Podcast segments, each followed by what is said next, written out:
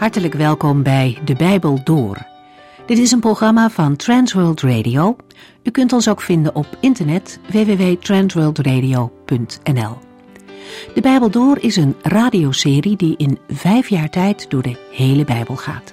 Van Genesis tot Openbaring, van kaft tot kaft.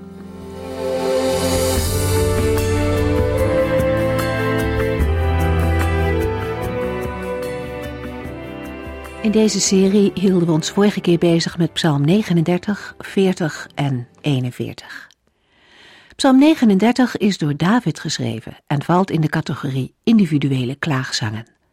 Het is goed mogelijk dat het lijden dat David hierin beschrijft te maken heeft met ziekte, omdat ook de voorgaande psalm en psalm 41 datzelfde thema hebben. De moeite die David doormaakt, maakt hem er sterk van bewust hoe betrekkelijk het leven is. Hij trekt vergelijkingen met een ademtocht en een schaduw. Het lijden trekt de aandacht weg van het tijdelijke en het bepaalt hem bij de Here en de eeuwigheid. David beseft dat hij alleen van de allerhoogste uitkomst kan verwachten. Juist in het lijden stelt hij zijn vertrouwen op de Here. In Psalm 40 komt het thema door de dood tot het leven sterk naar voren net als bijvoorbeeld in 22 en 69. In deze psalmen wordt al profetisch duidelijk naar de Messias verwezen. Hij werd door mensen veracht, maar door de Here verhoogd. Kenmerkend is zijn bereidheid om alles te doen wat God van hem vraagt. In het Bijbelboek Hebreeën worden gedeelten uit Psalm 40 aangehaald. De offers die in Israël gebracht werden, waren niet voldoende voor God. Wat die offers echter niet konden bewerken, werd door het offer van de Heer Jezus wel tot stand gebracht, namelijk de verlossing van mensen. Het is dan ook niet verwonderlijk dat de gehoorzaamheid van de Messias leidt tot een uitbundige lofprijzing van de grote gemeente. In de samenkomsten mag steeds weer verteld worden over de goedheid, de liefde en de trouw van God. We sloten de vorige uitzending af met Psalm 41. Dat is ook een slotpsalm van het eerste psalmboek. Het onderwerp is opnieuw ziekte waar David mee te maken heeft. En zijn lijden wordt nog verergerd door de houding van de mensen om hem heen. Zelfs goede vrienden keren zich tegen hem. En opnieuw zien we David als voorloper van de Heer Jezus, die uiteindelijk door zijn eigen discipel overgeleverd werd aan de vijand. Deze psalm en daarmee het eerste boek eindigt met een lofprijzing voor de Here. We gaan verder met de psalmen 42 en 43.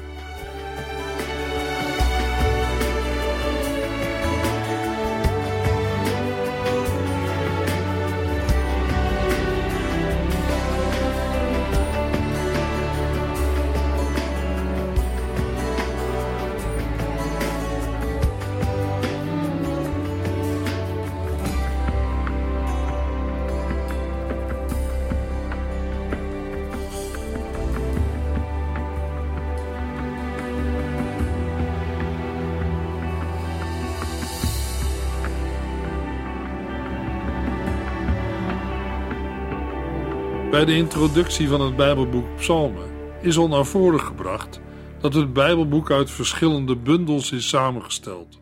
De bundel die op naam van David stond, heeft in de oorspronkelijke vorm als laatste psalm onze Psalm 72 gehad. Dat blijkt uit het onderschrift in Psalm 72, vers 20, waar we lezen: Hier eindigen de gebeden van David, de zoon van Isaïe. In de huidige versie van het Bijbelboek Psalmen is dat nu niet zo, omdat na Psalm 72 nog verscheidene liederen volgen die aan David worden toegeschreven.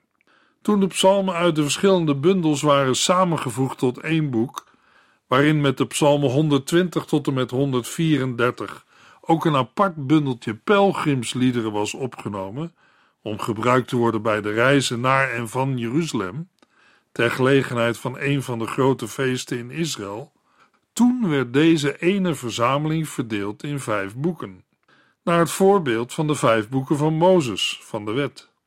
Het eerste boek omvat de psalmen 1 tot en met 41, waarbij psalm 1 en 2 als inleiding moeten worden opgevat.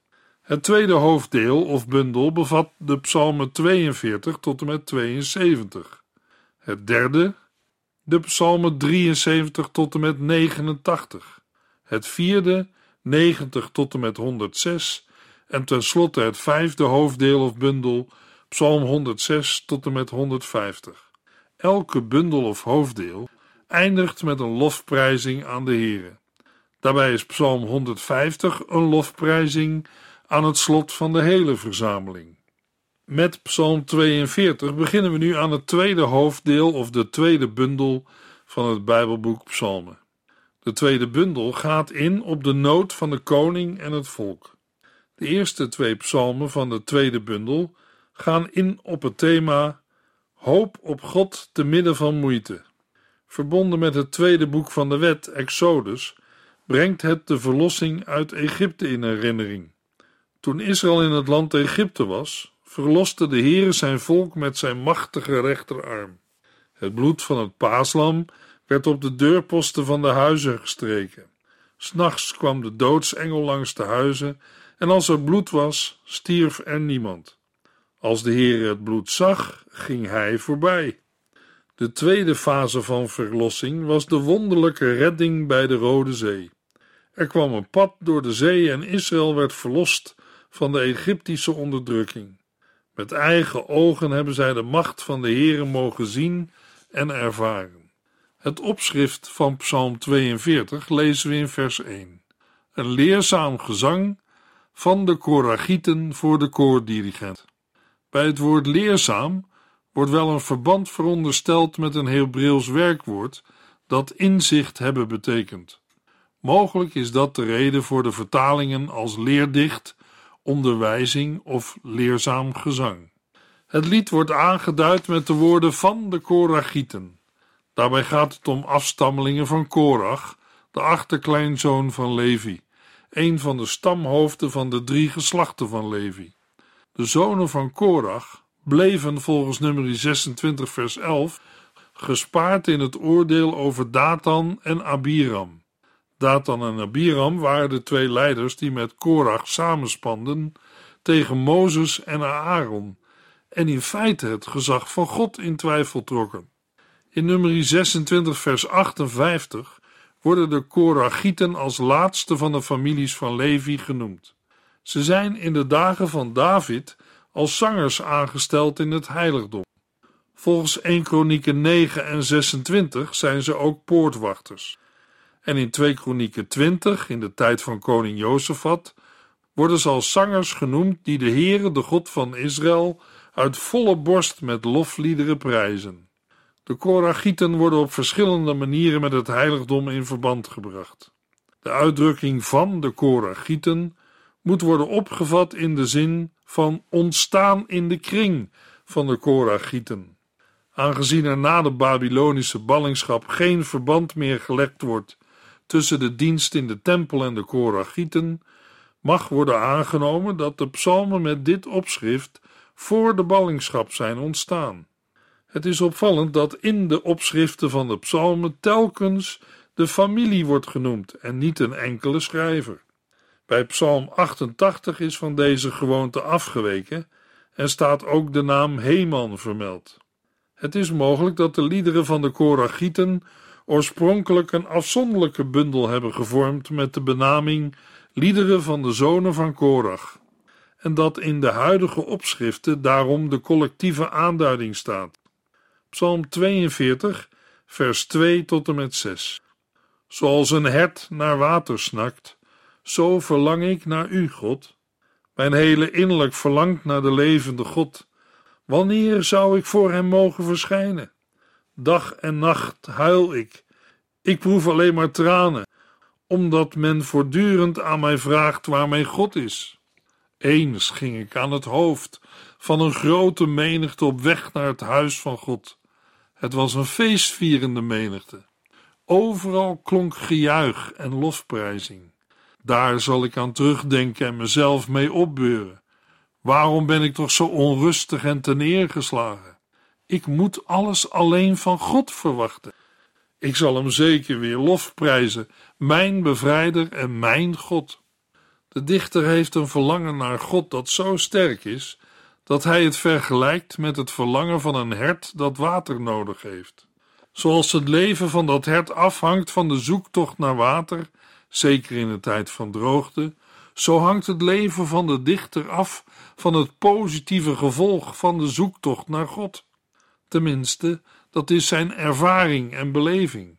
Hij heeft geestelijke dorst. De dichter gebruikt het beeld voor de ontmoeting met de Heere. De beschrijving van het verlangen naar de Heere wordt in de versen 2 en 3 steeds intenser. Het is goed mogelijk dat de benaming levende God gekoppeld moet worden aan stromend water, ook wel levend water genoemd. Beide zijn noodzakelijk voor het leven. Ook is het mogelijk dat de toevoeging levende het contrast wil aangeven met andere goden, die wel worden vereerd, maar tot niets in staat zijn omdat ze niet leven. Met de levende God wil de dichter een ontmoeting hebben. Hij denkt dan ongetwijfeld aan een ontmoeting in het heiligdom, zoals hij die waarschijnlijk eerder heeft gehad. Hij worstelt met de afwezigheid van de Heere, uitgedrukt in vers 4 en 11 met de woorden: Mensen vragen: Waar is uw God nu? Ondanks die vraag blijft de dichter hopen op een nieuwe ontmoeting met de Heere. Omgekeerd is ook waar. Ondanks zijn hoop op een nieuwe ontmoeting wordt hij bespot door mensen uit zijn omgeving, die zijn hoop belachelijk maken en hem wijzen op Gods afwezigheid. Ze wrijven het erin met de woorden: Waar is uw God nu? Zijn verdriet hierover is aanhoudend en zo groot dat hij vergeet te eten. De uitdrukking dag en nacht duidt op een voortdurend proces. Hij laat het eten staan en voedt zich met niet meer dan tranen. Het wordt hier niet concreet gemaakt, maar kennelijk verkeert de dichter in een moeilijke situatie waarin de hulp van de Heere noodzakelijk is, maar niet komt. De moeite is dat de dichter zelf geen antwoord heeft op de vraag naar God. Ook hij weet niet waar hij de Heere kan vinden. Daarin ligt zijn verdriet. Hij is ten einde raad en zoekt, bij gebrek aan beter, in zijn herinnering. Hij laat zijn diepste gedachten de vrije loop. Zijn gedachten zijn weemoedig, geconcentreerd op de feestelijke pelgrimstochten uit het verleden. De Israëlieten moesten ter gelegenheid van drie grote feesten naar Jeruzalem komen om deel te nemen aan de vieringen. De drie grote feesten waren Pesach, het Wekenfeest en het Loofhuttenfeest. Toen was Gods aanwezigheid te ervaren.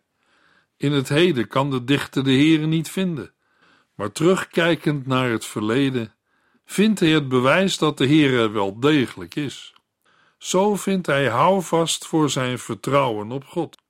Helaas brengt de herinnering nog niet de verlichting die de dichter zoekt.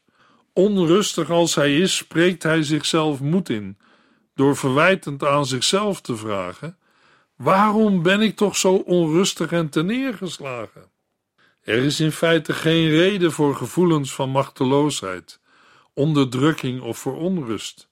Er zal een omkeer komen, want de herinnering aan de pelgrimstochten van vroeger hebben ook een andere gedachte opgewekt, zoals hij God in het verleden heeft ervaren. Zo kan hij de Heere opnieuw ervaren. Hij moet alles van de Heere verwachten.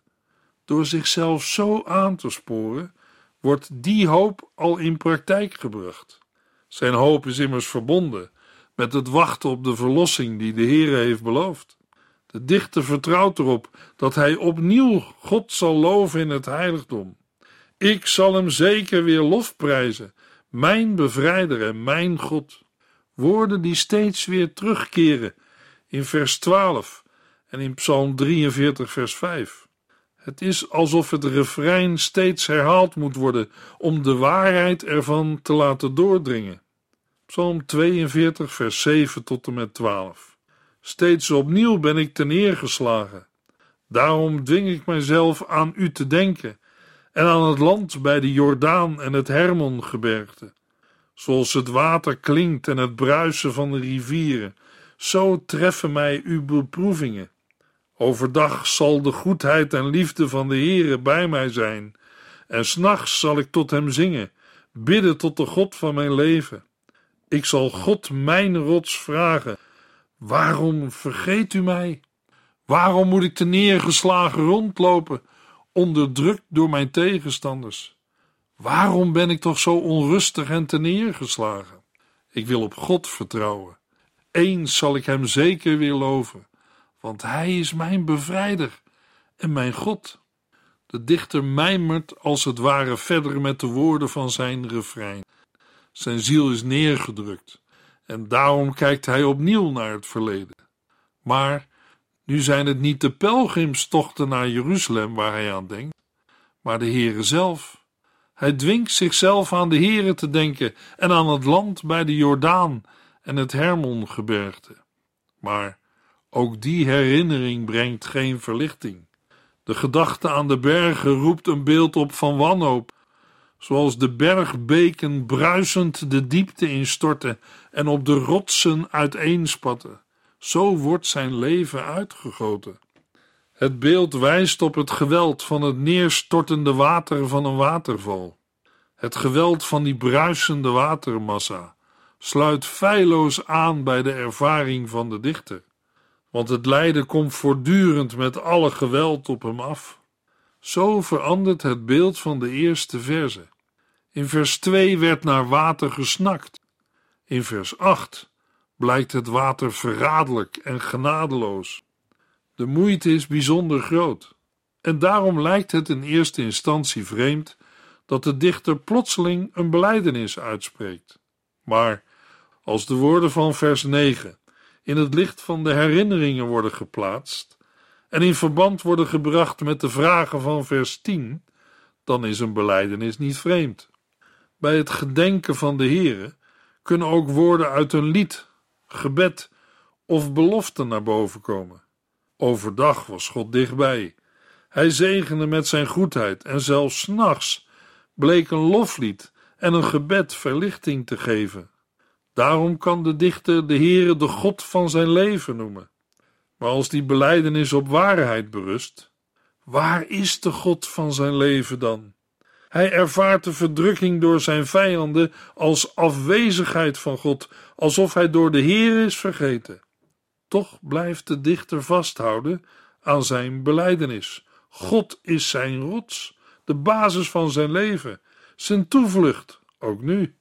Met deze uitspraak en de retorische vragen die volgen, vraagt de dichter de Heere om zich opnieuw als rots te openbaren.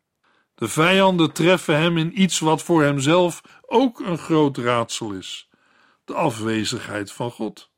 In vers 12 richt hij het woord weer tot zichzelf. De herinnering aan de Heere heeft de onrust in zijn hart niet weggenomen. Daarom is de aansporing om op God te vertrouwen hard nodig. Na de herinneringen richt de dichter zich nu voor het eerst met een concrete vraag tot de Heere. Daarin zien we dat Psalm 42 nauw is verbonden met Psalm 43. In Psalm 43 gaat het over vertrouwen op God. Dat de Psalmen 42 en 43 als één geheel moeten worden gezien, komt niet zomaar uit de lucht vallen. Daar zijn goede argumenten voor. Ik noem er vier. Een aantal Hebreeuwse handschriften presenteert de beide psalmen als één geheel. Als tweede, Psalm 43 heeft geen opschrift of titel, iets wat in het tweede hoofddeel van het Bijbelboek Psalmen uitzonderlijk is. Een derde argument is dat de beide psalmen door hetzelfde refrein worden verbonden. In Psalm 42, vers 6 en 12 en in Psalm 43, vers 5. Ten vierde vinden we in beide psalmen ontwikkeling in gedachten. Eerst is er sprake van herinnering, later van meer concrete hoop op herstel. De argumenten zijn sterk en het is dan ook de vraag waarom dit lied ooit in twee delen is opgesplitst. Een mogelijke reden is de tekst van de Septuaginta, die Psalm 43 wel een opschrift geeft en mogelijk onderscheid heeft gemaakt tussen de klacht in Psalm 42 en het gebed in Psalm 43.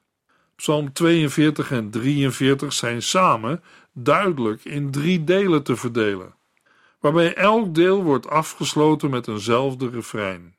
In Psalm 42 verwoordt de dichter verlangen en klacht. In Psalm 43 toont hij een groot vertrouwen op de verlossing. Psalm 43, vers 1. Zorgt u voor mijn recht, God, en voert u mijn verdediging tegen een goddeloos volk. Laat mij niet in de handen van oneerlijke mensen vallen. De dichter vraagt in vers 1 niet om terug te mogen keren naar het heiligdom in Jeruzalem, om de Heer opnieuw te kunnen ontmoeten, of om opnieuw de vreugde van een pelgrimsreis te mogen ervaren. Hij vraagt in de eerste plaats om recht. Als de Heer hem recht verschaft, ten overstaan van zijn vijanden, is daarmee de relatie met God hersteld. Hier blijkt opnieuw dat de dichter te maken heeft met een ongelovige, vijandige omgeving, die het hem, net als in Psalm 42, onmogelijk maakt naar Jeruzalem te gaan. In vers 1 wordt ook het beeld opgeroepen van ontrouwe mensen die een overeenkomst schaden. De oneerlijke mensen zijn dan de legeraanvoerder of de koning van het vijandige volk. De dichter kan zelf niets tegen deze overmacht beginnen, en daarom roept hij de hulp van zijn God in. Psalm 43, vers 2. U bent immers de God tot wie ik kan vluchten. Waarom helpt u mij niet? Waarom moet ik te neergeslagen rondlopen, onderdrukt door mijn tegenstanders? Nu hij de Heer als rechter heeft aangesproken, vertrouwt de dichter wel op een goede afloop. Maar daarmee is zijn klacht nog niet verdwenen. De manier waarop de dichter de Heere aanspreekt, doet denken aan de woorden van Psalm 42, vers 2, 9 en 10. Enerzijds spreekt hij vertrouwen uit de manier waarop God wordt aangesproken, maar volgt ook weer een klacht.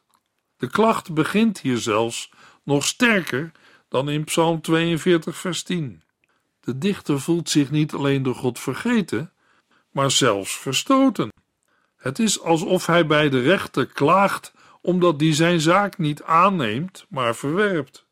Psalm 43, vers 3. Stuur uw licht en uw waarheid om mij te begeleiden. Laat zij mij naar uw heiligdom en naar uw woningen brengen. De herhaalde klacht krijgt nu een heel ander vervolg. Eerder mijmerde de dichter over de verdrukking van de vijand. Nu heeft hij vertrouwen op een ingrijpen van de Heere. Als tegenhanger van het zwart van zijn kleding en het bedrog van zijn vijanden vraagt hij om het licht en de waarheid van de Heere. Daarin ligt de oplossing voor zijn ellende. In vers 3 vraagt de dichter wel om twee afzonderlijke eigenschappen van God. Maar hij weet ook dat die eigenschappen niet afzonderlijk verkrijgbaar zijn. Daarom doet hij op een omslachtige wijze een beroep op de persoon die deze eigenschappen bezit, op de Heere zelf, zijn God. Hierin weer klinken de woorden van Psalm 42, vers 2. Door om de eigenschappen te vragen, is het gebed minder dwingend. De bede is dat de Heere zijn licht en waarheid wil sturen om hem te begeleiden. Waar wil hij dan naartoe? Laten zij mij naar uw heiligdom en naar uw woningen brengen. De dichter wil naar de berg Sion, waar de tempel, het huis van God staat. Psalm 43, vers 4. Want dan kan ik weer naar uw altaar gaan, naar u, die de God van mijn vreugde bent. Ik wil u lof zingen met mijn citer. U bent mijn God. Als de Heere dit gebed verhoort, zal de dichter weer komen tot het altaar van God. Dan staat niets zijn dankoffer en lofzang meer in de weg. De dichter wil zijn dank tot uiting brengen met een offer en met een lied. Hier hoeft niet te worden gedacht aan een priester, omdat er over het altaar gesproken wordt. Iedere Israëliet kwam bij het altaar om offers te brengen, al was wel de priester die het offer dan op het altaar bracht. Dan klinkt weer een nieuwe belijdenis, die de lijn van de eerdere belijdenissen voortzet. Eerder noemde de dichter de Heere de God van zijn leven zijn rots en zijn schuilplaats. Als de Heere inderdaad die God is, kan hij ook de God van zijn vreugde zijn. De dichter realiseert zich, deze God, die voor vreugde zorgt, is zijn God. Hij beschrijft de weg naar de Here als een stijgende lijn door te spreken over het komen naar het heiligdom of uw heilige berg, dan naar uw woning en naar Gods altaar en uiteindelijk naar de God van mijn vreugde. Psalm 43, vers 5. Waarom ben ik toch zo onrustig en neergeslagen? Ik wil op God vertrouwen. Hem wil ik lofprijzen, want Hij is mijn bevrijder en mijn God. Die climax in vers 5 geeft de woorden van het refrein, dat al tweemaal eerder klonk, een heel andere lading. Waar eerder nadruk lag op het neerbuigen van de ziel en de onrust, wordt hier door de voorgaande woorden de nadruk gelegd op de hoop op bevrijding. De laatste woorden hebben de dichter ervan overtuigd dat de ellende een keer zal nemen. De Heer zal verlossen, zodat de dichter zijn God zonder belemmering de lof opnieuw zal kunnen toezingen. Ik wil op God vertrouwen, Hem wil ik lofprijzen, want Hij is mijn bevrijder en mijn God. In zijn lijden bidt de dichter van Psalm 43 dat Gods leiding hem bij de plaats zal brengen waar God zelf woont. Als de dichter zich bij de Hermon bevond, dan is dat de plaats waar later, in de tijd van de Romeinen, Caesarea Philippi kwam te liggen en waar diverse heidense tempels werden uitgehakt in de rotswand. In die omgeving stelde de Heer Jezus de vraag wie de mensenzoon is. Petrus beleed toen dat Jezus de Christus, de Zoon van de levende God is. De benaming de levende God komt ook in Psalm 42, vers 3 voor. Voor een christen is Gods aanwezigheid niet meer gebonden aan één enkele plaats, maar hij is in het bijzonder aanwezig waar zijn gemeente samenkomt. Er kunnen tijden zijn waarin een gelovige ervaart dat de Heere ver weg is. In de volgende uitzending lezen we Psalm 44 en 45.